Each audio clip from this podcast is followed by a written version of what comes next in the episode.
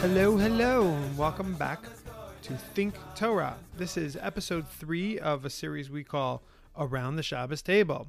If this is your first time here, you can go back and listen to the older episodes. It is really evergreen content, and the conversation should be able to last uh, any week. It's not connected to the Parsha specifically, so go have a good time and enjoy these episodes.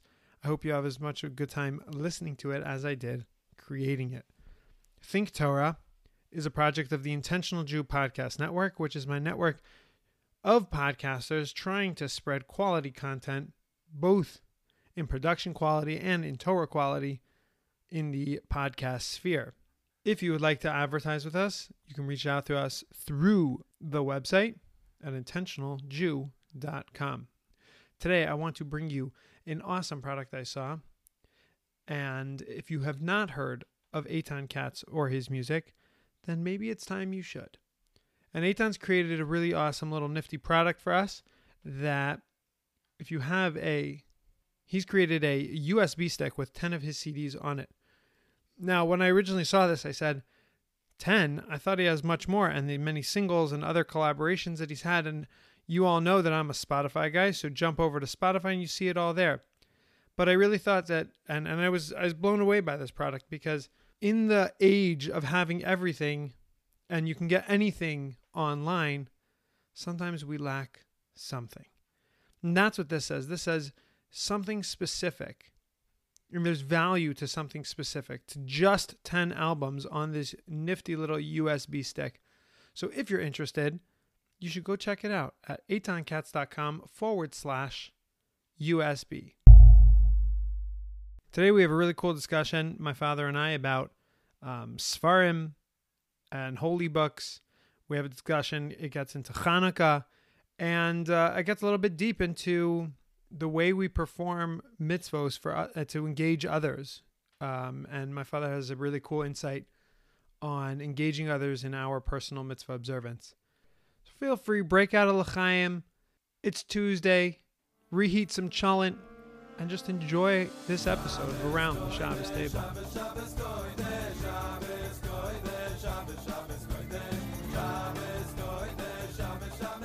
This is a very exciting episode. This is the first episode that my father, Rabbi Wogelanter, and I are doing live in person in our studio.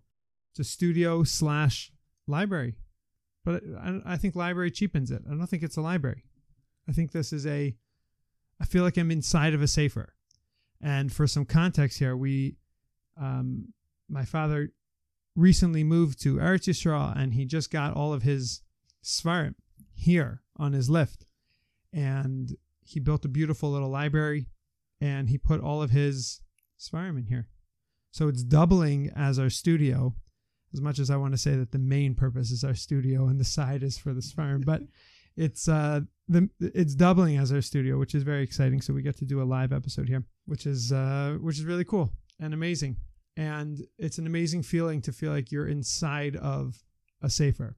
It was it was a really cool experience going through it with you, Daddy, um, going through all of these books and putting them on and and each sefer had a story and each sefer had a had a vort behind it and had something that was significant and important about it. And that was a that was a, a meaningful experience for me to go through with you.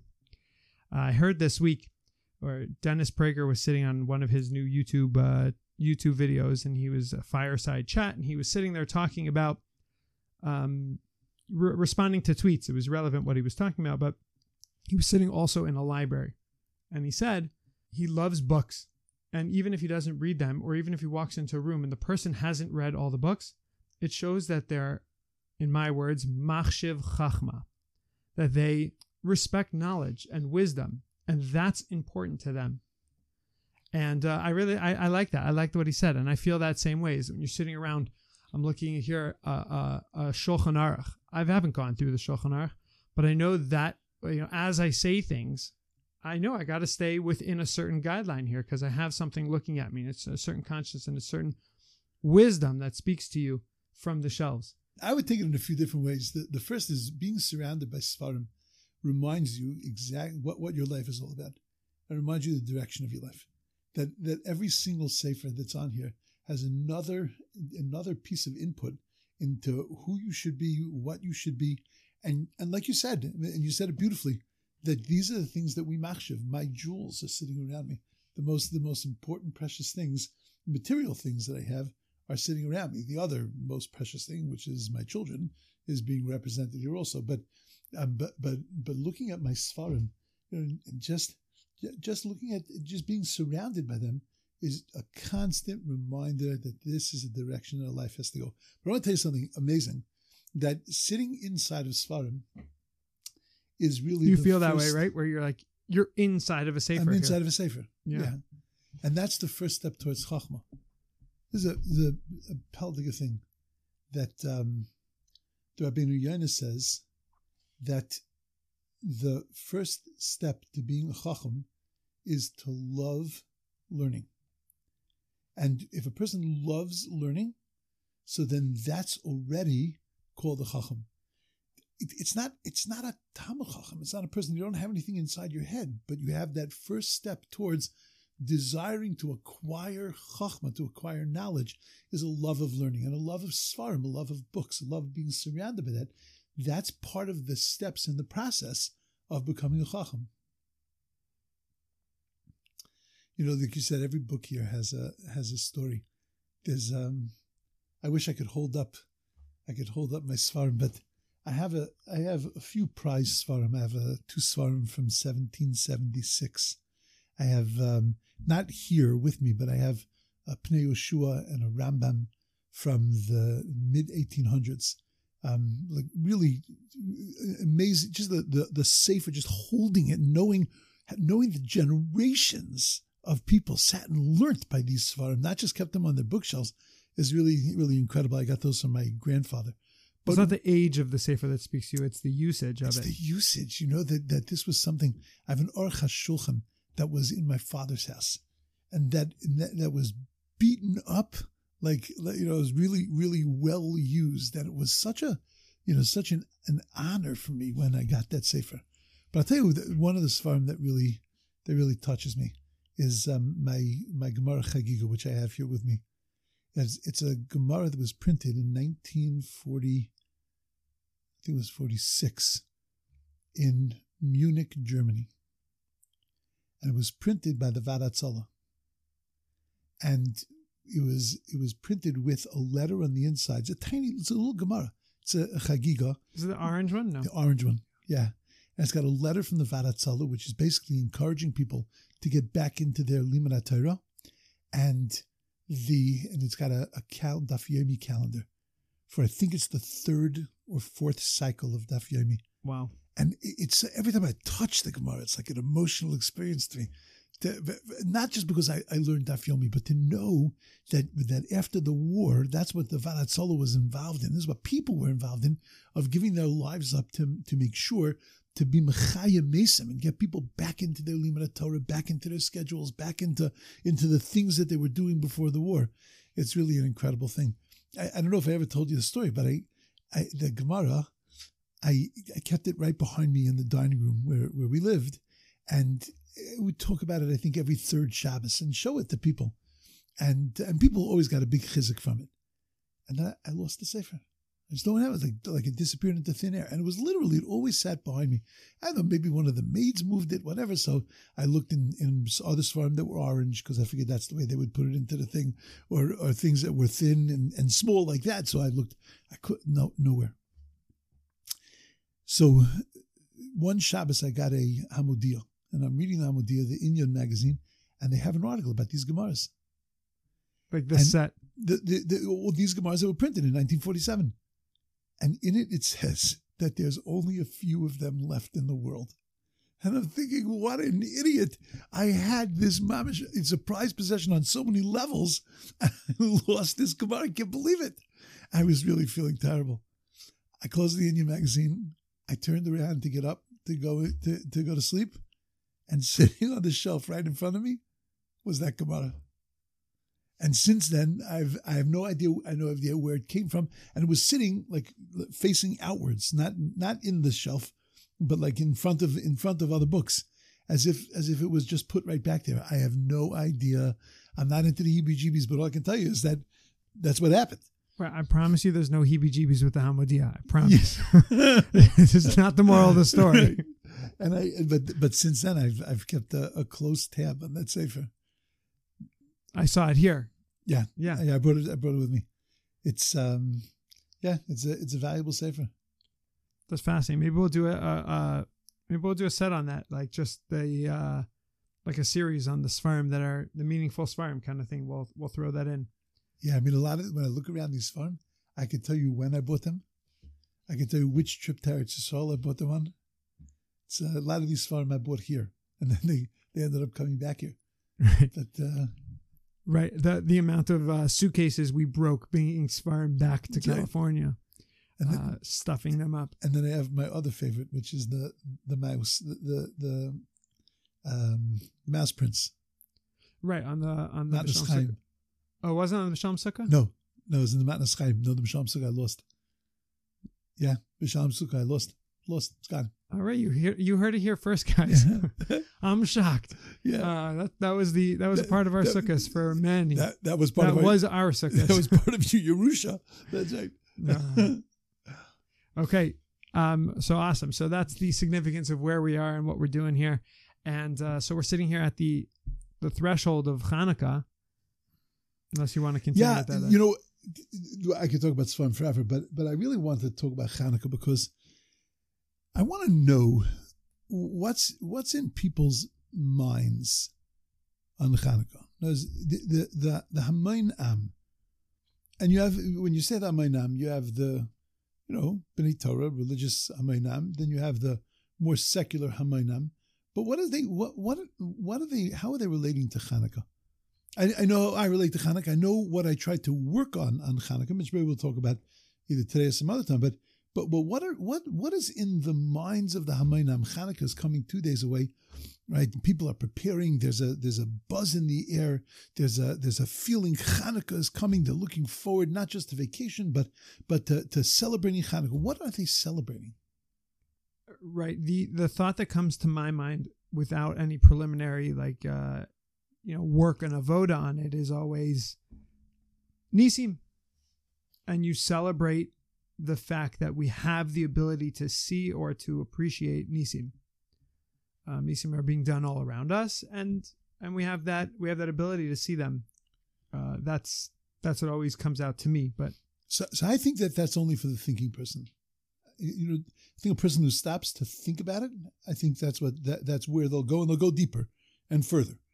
But but I'm talking about really for the average person who's not a thinking person, mitzvah observant. He's going to go and he's going to light the light the lights. What's he What's he thinking about?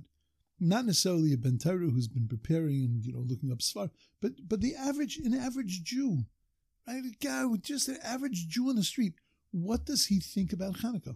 Well, so I'll turn it to you. What what what what's been your experience with these? You know, So as a as a rabbi of these of people who you're trying to inspire. So what did you um, experience from from people's Right. So I think that that for a lot of people, Hanukkah is about you know like another time where God saved the Jewish people, where a miracle happened to to us in the past, and maybe even take it to the level of how lucky we are that that you know that, that miracles happen to us and that you know we're part of the Jewish people and the Jewish people are are strong and here and you know we're still around. But it's it's it's about I think that Hanukkah for many people is about Jewish pride. I think for more secular people, Hanukkah is about um, religious freedom, and that they see the Chashmonaim coming into the temple to exercise religious freedom when they don't realize that that really anybody who believes in religious freedom, meaning that you know I can do it, I can do it any way I want, and that we're all free to to express our Judaism any way we want, don't realize that they have the, the Hanukkah. They're, they're part of the group that was thrown out of the temple.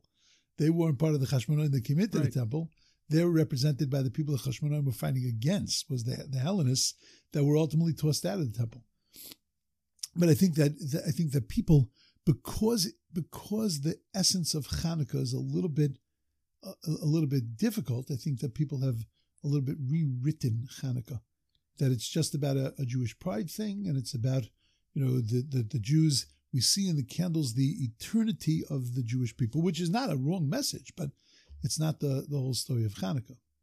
Right. Also, something that you you mentioned was that there is this recognition of that God saved us, but I you know I once heard a, a great little ditty from uh, Rabbi Rabbi Hauer from Baltimore. You, was from Baltimore, but he, he um he said there's so many psukim or so many ideas that we only take half of them, and we don't finish the sentence. And one of them was I don't know if this is what he meant, but for me this is is always this is bayamim hahem. So God did miracles in their days. And then it stops there. And then it's hard to connect because God did miracles for them for the Chashmonaim back then. Right. But what about what about now? Right.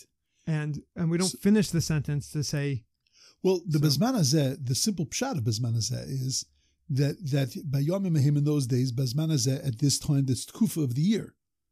Okay. That's that's the pshat. So as a child, I, I I always had in my mind those days and in our days. And then as I started learning, I realized that that's not the right pshat. And then I saw Levush. And Yeah. the Levush says it's by Yom Mahim u Bezman Hazeh.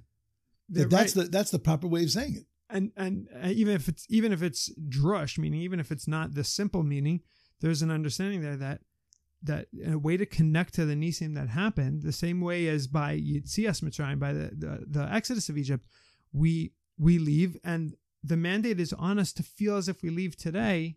The same thing as with the nisim and with the miracles that happened in the in the in the the temple during the times of the of um of Hanukkah that we have to see those nisim and that they play out for us today as well. Right.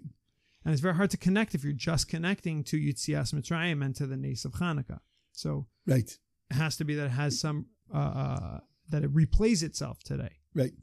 It's I, I- I think that that one of the things to focus on there's there's a bunch of things to focus on in Hanukkah, but one of the themes of Hanukkah is it's the thank you Hashem holiday, and that it's and that it's about it's about being able to see the Yad Hashem in every single thing that goes on, and the the the fascinating thing you know there's a Ramban that talks about that we have to to say over always the big miracles. We talk about Yitzias Mitzrayim. We talk about um, every day. We talk about Kriyas Yamsuf because you have to you, you have to be able to be melumid benisim because when you see the big miracles, then you'll be able to recognize all the small miracles. There's by Shir Hayam, and, and I'm sure you've heard me say this, but by Shir Hayam, it says Besoch Hayam biabasha biabasha Besoch Hayam. So everybody asks the kasha, what what it well, says just it twice. explain. Biabasha that the Jewish people walked through in the middle of the sea biabasha on dry land. And then it says another time when it says the same phrase, it says that we walked through on dry land in the middle of the sea. Now, why would you have to switch that? Why wouldn't it say, if it says it twice in the Torah, why wouldn't it say that we walked, we were in the middle of the sea, we were walking on dry land, and in the middle of the sea, we were walking on dry land? Why do you have to say one time that we were in the middle of the sea and we it was like we were on dry land, and the other time was we were on dry land when we were in the middle of the sea? The point is exactly the same. So what are you switching it for? So the reason is because there, the, there are times where we're in the middle of a miracle, right? We were walking through the sea. We were we were. We were in the middle of the the, the raging sea, and we were able to recognize while we're in this huge this event of the of the raging sea, we were able to feel like we were on yabasha, like we were on dry land.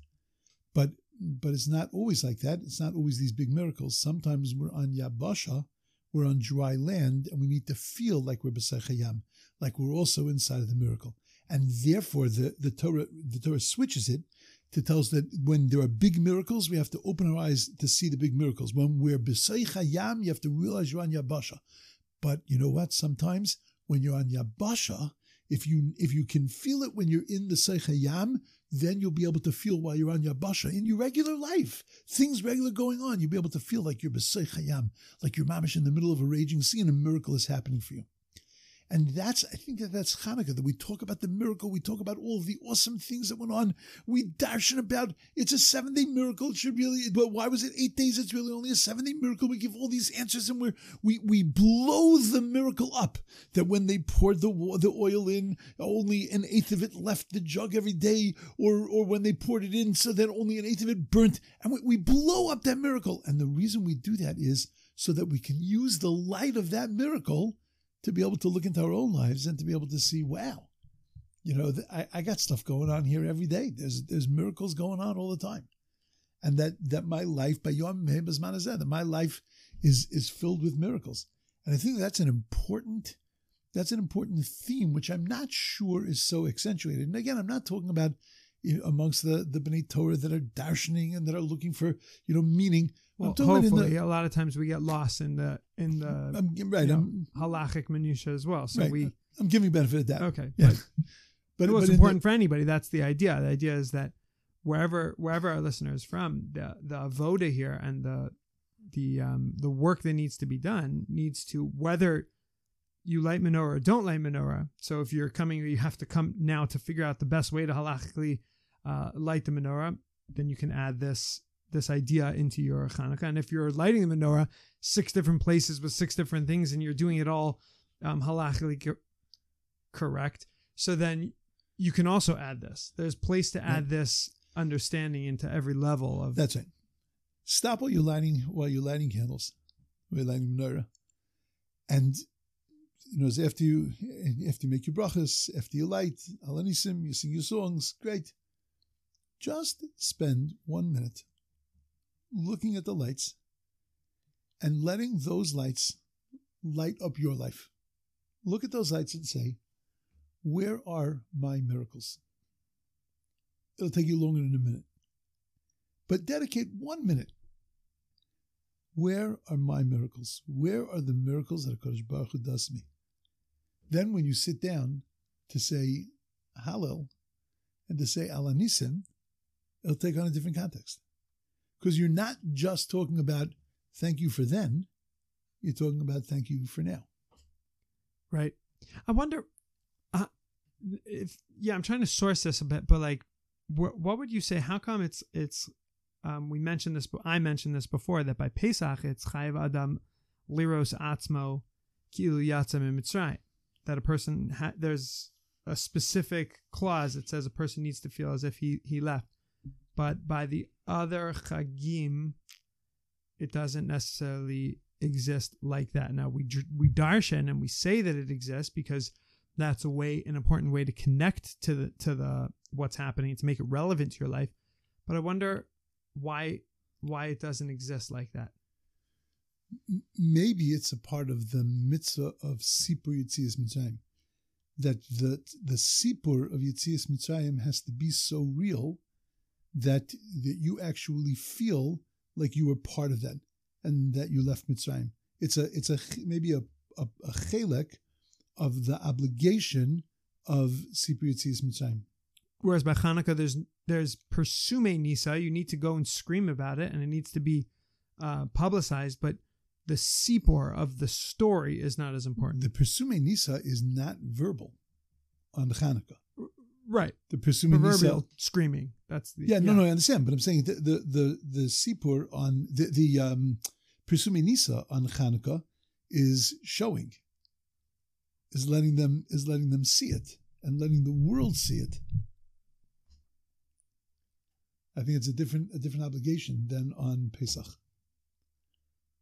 There's another there's another theme also that that I think is important to spend a little time on on Hanukkah, and that's the theme of that you know b'chol davar dor omdim aleinu l'chalosenu, and we're still burning bright. They've tried to snuff our candles out. They've tried to stuff our light out in every single generation, and and look at me. I'm standing in La Jolla, California. I'm standing in, you know, Butte, Montana. I'm standing in Houston, Texas. I'm standing in Yerushalayim, in Modi'in, and the lights are bright. And that no matter what they tried, and what every single enemy tried to do to us, and what we tried to do to us, you know, we, the, the, this, we got to take a little bit of credit for that also, of, of snuffing out our own lights. But at the end of the day, the lights are burning pretty bright. Right. Yeah, it's also it's cool because it it the Omdim Aleinu L'Chalosenu here on Hanukkah is a um ideological Chalosenu. Well, it was also trying to destroy Judaism by its core, but it was it wasn't physical, which is Correct. You know, the difference, the difference between Hanukkah and Purim, right? Right. It was it was ideological, but that's what I'm saying. That ideologically, we're still lighting lights. Because we're still we're still worried about Hadlakas Neris. We're still worried about lighting the lights. Look, remember, I was hanging out in you know in, in, in Eckveld for uh, for 33 years, and and it was it was far away, but but people th- there was still a tremendous connection, even for people that had very little other connection other than um, a guilt-ridden Rosh Hashanah Yom Kippur. You know, th- short of that, there was there was very little connection, very little you know daily kind of of religious connection. Hanukkah was a very important holiday. That's so cool. I'll just speak to um, when you were in California. You you you brought a box, a, a menorah box, and you lit it outside your door. Probably the only one in in La Jolla who lit outside. What what? Just in in the context of what we're talking about, that this is we're showing the Persume Nisa is that that we're still around. The Nace happened, and the Nace keeps us around today. How significant was that for you to light the uh, to light the menorah outside in a place where it wasn't seen? Right. In in Eretz Yisrael, even in here in Modi'in, it's seen. You see it. Everyone has. So it's not Right. as significant. What, what was that experience like? So I'm not into um I'm I'm not into going into the malls and into the streets lighting lighting menorahs. I'm not I'm not putting it down. I'm just it, it's not my, it's not my thing and it doesn't send me. But but I remember one of my rebbeim, very very Talmid Chacham, lived in Borough Park, and uh, he lit menorah outside. And when I saw it, he lit it in a box, like in like, like you know the Regur in Eretz Yisrael. But when I saw that, I was very very moved by it because it was it was your lighting. It was you weren't going outside of your lighting. There were no shilas about brachas, Or no getting others to light. It wasn't that wasn't the point. It was your lighting, but it was your lighting that was lighting up the world, and and that stuck with me as a kid. And it was it was in high school that I saw that, and I always pined away for the for the time when I could do that. In Eretz Yisrael when when we lived uh, you know when I was in Koil, so we did that, and then I always wanted to do that. And one time I was in Eretz and I saw someone there, and I said, you know what, I'm just gonna buy it and bring it home, and I did, and I was there for 20 years. Yeah, it wasn't it wasn't my whole life, but it was a, a long part of it. Uh, It was- up. it was at least at least 20 years yeah the uh, that, that i lit outside and that's what i felt when i lit it, it was it was that you know i'm i'm lighting up my life with this and anybody who walks by or drives by so then it's putting an idea in their head their head also and it's lighting up their life a little bit also That's such a fascinating and amazing distinction between um, the two types of doing mitzvos with other people. Not to label one of them as there's no good and bad. I just the point is that there's two types. You can go out and do mitzvos with others and get them to do mitzvos and give them the opportunity to do a mitzvah they wouldn't have performed, or you can do your mitzvah and include others in that. I think that that Aaron, I think this was our whole approach to, to everything we did, which is not for today, but I think this is our, our whole approach for everything. That we, Right. we- I'm experiencing that. Just because we also we I I I know yes we won't we won't deep dive into this but I definitely felt that on Pesach was always our you always say it wasn't a Pesach class it was not a Seder class it was my experience the same way I experienced Yom Kippur under my talis and anybody who wants to hear and see can see go ahead but I'm not doing it for anybody I experience Pesach at my Seder and if you want to stay up till three o'clock in the morning with me Kol ha kavod. That's it. Please do it with me, and that's that's amazing. So I've I've seen that in your mitzvah observance, and it's it's also um, a inspiring others. That's an important that's an important distinction, but also with your children with chinuch. That that a lot of your chinuch is not to get your child, your seven year old child, to do a mitzvah. It's to have them experience your mitzvah, and then one day they will do it as well. That's it. That's uh, That's it. and that's why if you don't show them the joy of you know wearing tzitzis or or performing mitzvos, where are they going to get that from? Just doing it alone. So I think both in inspiring others, but also I always take it back basically because that's where where I'm where I am. I'm inspiring children, and that's where with my family. So um, it's also important with chinuch habanim as well. Right, and I think that that probably be a, a great episode on itself of how to inspire other people, including your children, in in observance of mitzvahs. What's the what, what's the best way of doing that? All right, so you have what to come back for. Um, I hope you enjoyed this episode of Around the Shabbos Table, and stay tuned for Torah Game Changers this week. I have a fascinating episode with Rabbi Ruvain Spolter. I'm really excited about it. The founder of Kita. You can learn all about Kita and the Mishnah Yomi pro- project that he's uh, founding and spearheading, and just a really awesome, an awesome rabbi and uh, a cool, a cool cat.